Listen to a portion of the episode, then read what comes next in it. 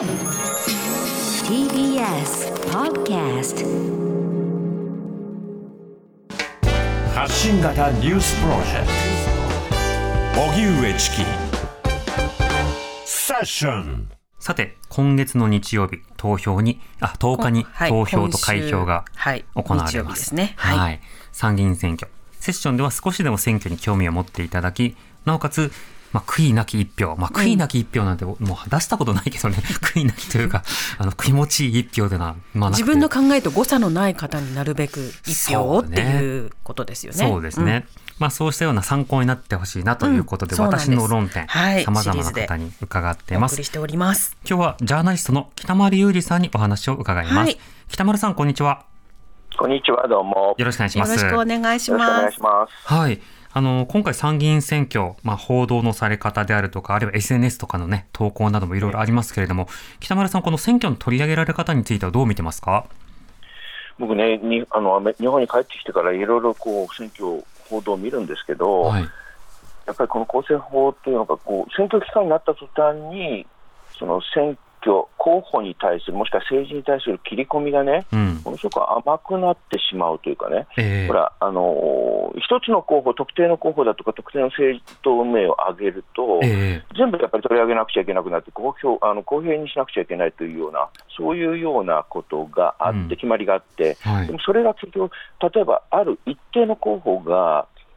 何かうんひどいことを言ったり、もしくはむ過去にひどい発言をしたり、そしてそれに対する政治姿勢が今どう変わっているのかということを、そこを批判したり取り上げたりするときに、他の候補も取り上げなくちゃいけないというような誤解が生まれてるんだと思うんですよ。うん。でもそうじゃなくて、そういうものに関してはきちんとそのテレビなりで、その人を呼んで、はい。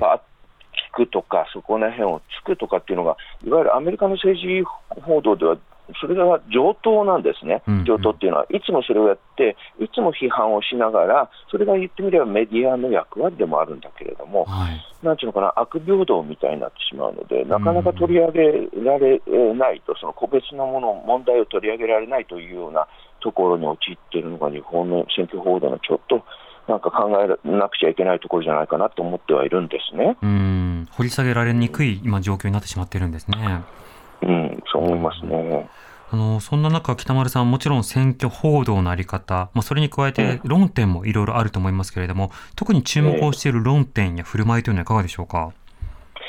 あの私の周囲ではね、例のあの新党政治連盟のこの間の例の同性愛は精神異常で依存症という LGBT 差別の冊子配布問題えで盛り上がってるんですけれども、はい。一般にはあんまりそういうのはその政治課題としては大きな話ではないと思われているようでですうね、ん。なんかそこら辺のこの実はね、そういう問題こそが日本の今の停滞を招いてるんだっていうことに気づかないといけないんじゃないかなっていうのが、私の今回、この参院選挙、まあ、参院選挙だけじゃないんだけど、昔からそうなんですが、そういうところっていうのは、つまりね、あのなんていうのかな、そのいわゆる日本の政治って、やっぱり男社会の政治、男政治、おじさん政治でしょ？はい。そうするとね、LGBT の人権だとか、例えば選択性的のその夫婦別姓の問題だとか、そういういわゆる女、子供のテーマ、ちっちゃいもんだっていうふうに、王道とは違うテーマだっていうような、つまり、えーそうですね、夜の BS のニュースで男の人たちだけが出てきて、こうやってえけんけん、えー、ガクガクやるような、そういうところのテーマとは違う、なんか女、子供のテーマ、話題として隅っこに言われてきた問題こそが、実はこの日本の活性化の鍵を握ってるんだっていうことに気づかない限り、日本ってどんどん衰退していくんだと思う、20ほら、GDP20 数年数倍あ横ばいですしねう、ん。20年以上、ほぼ日本経済成長してないんですよ。うん。これ、何かに明らかに構造的な欠陥があったと見るべきなんだけれども、え私たちの社会って、それでもこれ以上の失敗を恐れて、いわゆる現状維持に絞らずについてきた。えはい。で現状維持維持というものをキーワードに、そこからさらに下に行くことだけは回避回避したいなと思って、まあ、そういう道を選んで選挙で選んできたんだけれども、うん。この日本は現状、それで現状維持してると、世界は他の世界成長してますんでね、はい。相対的に日本沈み込んでしまうことになると、この円安の問題もそうだし、うんうん。そうすると、その現状維持の最たるものがその、この今の社会の維持だということなんですよね。うん。ーその男社会ってやっぱりほら、自助努力だとか、頑張らなきゃだめだとかっていうお題目だけは忙しいんだけれども、え勇ましいんだけれども、それだけじゃだめで、いわゆるおじさんではない、女、子供の参加する、政治参加する、社会参加する、そういうことが必要なんだという、それがおじさん政治、つまりおじさん日本をリニューアルするうん唯一の方法なんだっていうことに気づけるかどうかの選挙っていうのはいつも思ってますね。今までつまらなきものだというふうに退けられてきた、そうした論点にこそむしろ注目をして、そこを大事にしているような政党や候補者を見てほしいということになるわけですか？そう未来志向だなんていうつもりはないんだけど、うんすぐそこにある新しい価値、はい。新しい基準、新しい生き方、これにをすぐにでもやっぱり政治的に実現しないと、日本沈みますからね、うん。絶対にそこが鍵なんですよ。うんうん。それにね、やっぱりね、気づかない、やっぱり現状維持がいいと思っちゃってる、なんか新しいものを取り込まない限り、日本はダメになっていくばっかりだと思ってます。うんなるほど。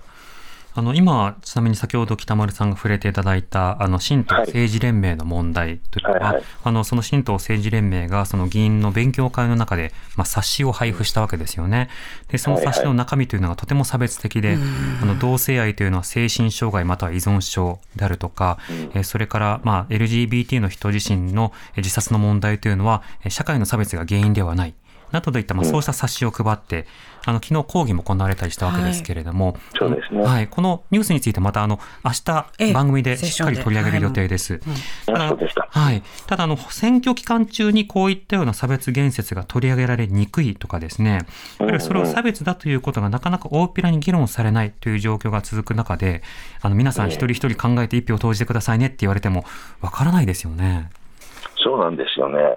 えっと、もう一つはやっぱり若い人たちがはい。18歳になりになってこう選挙権を得るんだけれども、自分の例えば高校の時代、高校時代に生の政治に対して、例えば、まあ、あの個々人の先学校の先生の努力によって、個別の現在の政治も問題、もしくは社会問題について語る場っていうのは授業でも行われるかもしれませんけれども、はいほ。とんどの場合、生の政治を取り上げると、ここでは処分されてしまうような事例っていうのは今までずっとあったわけですようね。ん。それがあまりに生々しい、もしくは特定の政党に、ええー偏りすぎているという、でも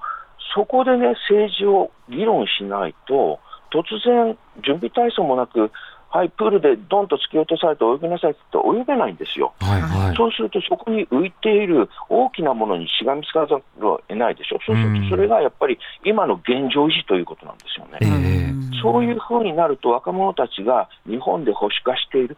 世界では若者たちが Z 世代として新しい価値、新しい生き方というものを、世界とは言わないな、大きすぎますね、欧米のね、例えばニューヨークなんかでは、私のいたニューヨークなんかでは、そういう人たちがもう果敢に、普通に、いわゆる日常生活の延長として政治の場に出てきて、うん。やっぱり旗振ってトランプは嫌だとか、またトランプの話だけども、そういう話になってきたり、はいブラック・ライブズ・マターの話になってきたり、それから銃規制、それこそイリノイでまた流乱者がありましたけどね、ええ銃規制の問題に関して果敢に、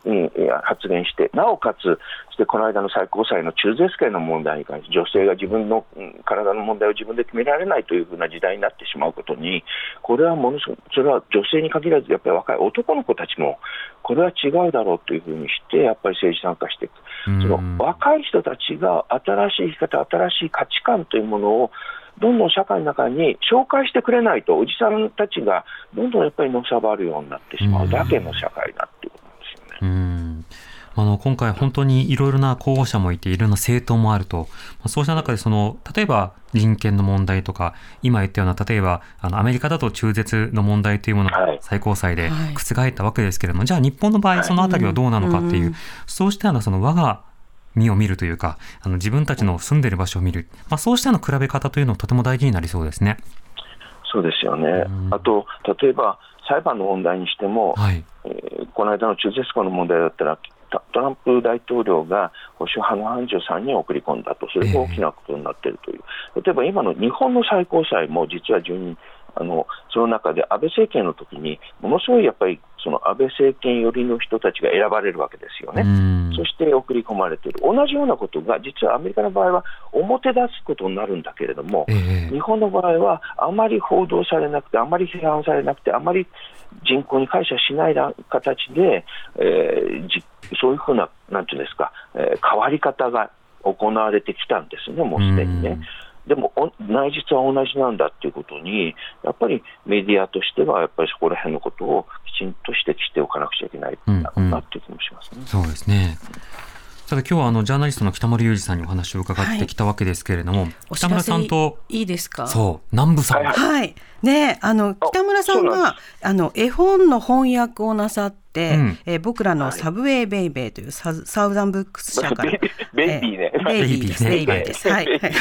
えーこちらを記念しまして、うんいい絵本だよ。トークイベントを開催するんですけども 北丸さんのあの話を聞き手役で私一緒に、えートークイベント参加ね。させてもらいます。はい。えー、2週間後ですよね。7月19日火曜日夜7時からになります。ズームでのトークイベントです。えー視聴チケット500円ということになりますので、当日7月19日火曜日の開始時間の夜7時まで購入することができます。詳しくは紀ノ国屋書店のホームページをご覧いただきたいと思います。はいセッションのウェブからも撮れるように。そうですね。はい北村さん。ありがとうございます、告はい知。どうもすみません。はい。ぜひぜひあのもっとねそこ深く考えたいという方はご参加ください。いいですから。はい、ねいい絵本です。はい。まあ、北村選挙にも関係すると思うしね。そうですね本当そうです。ははいい。。北村さんありがとうございました。こちらこそありがとうございますあり。がとうございます。またよろしくお願いします。はい。はい、よろしくお願いします。ジャーナリストの北丸裕二さんでした。TBS ラディオ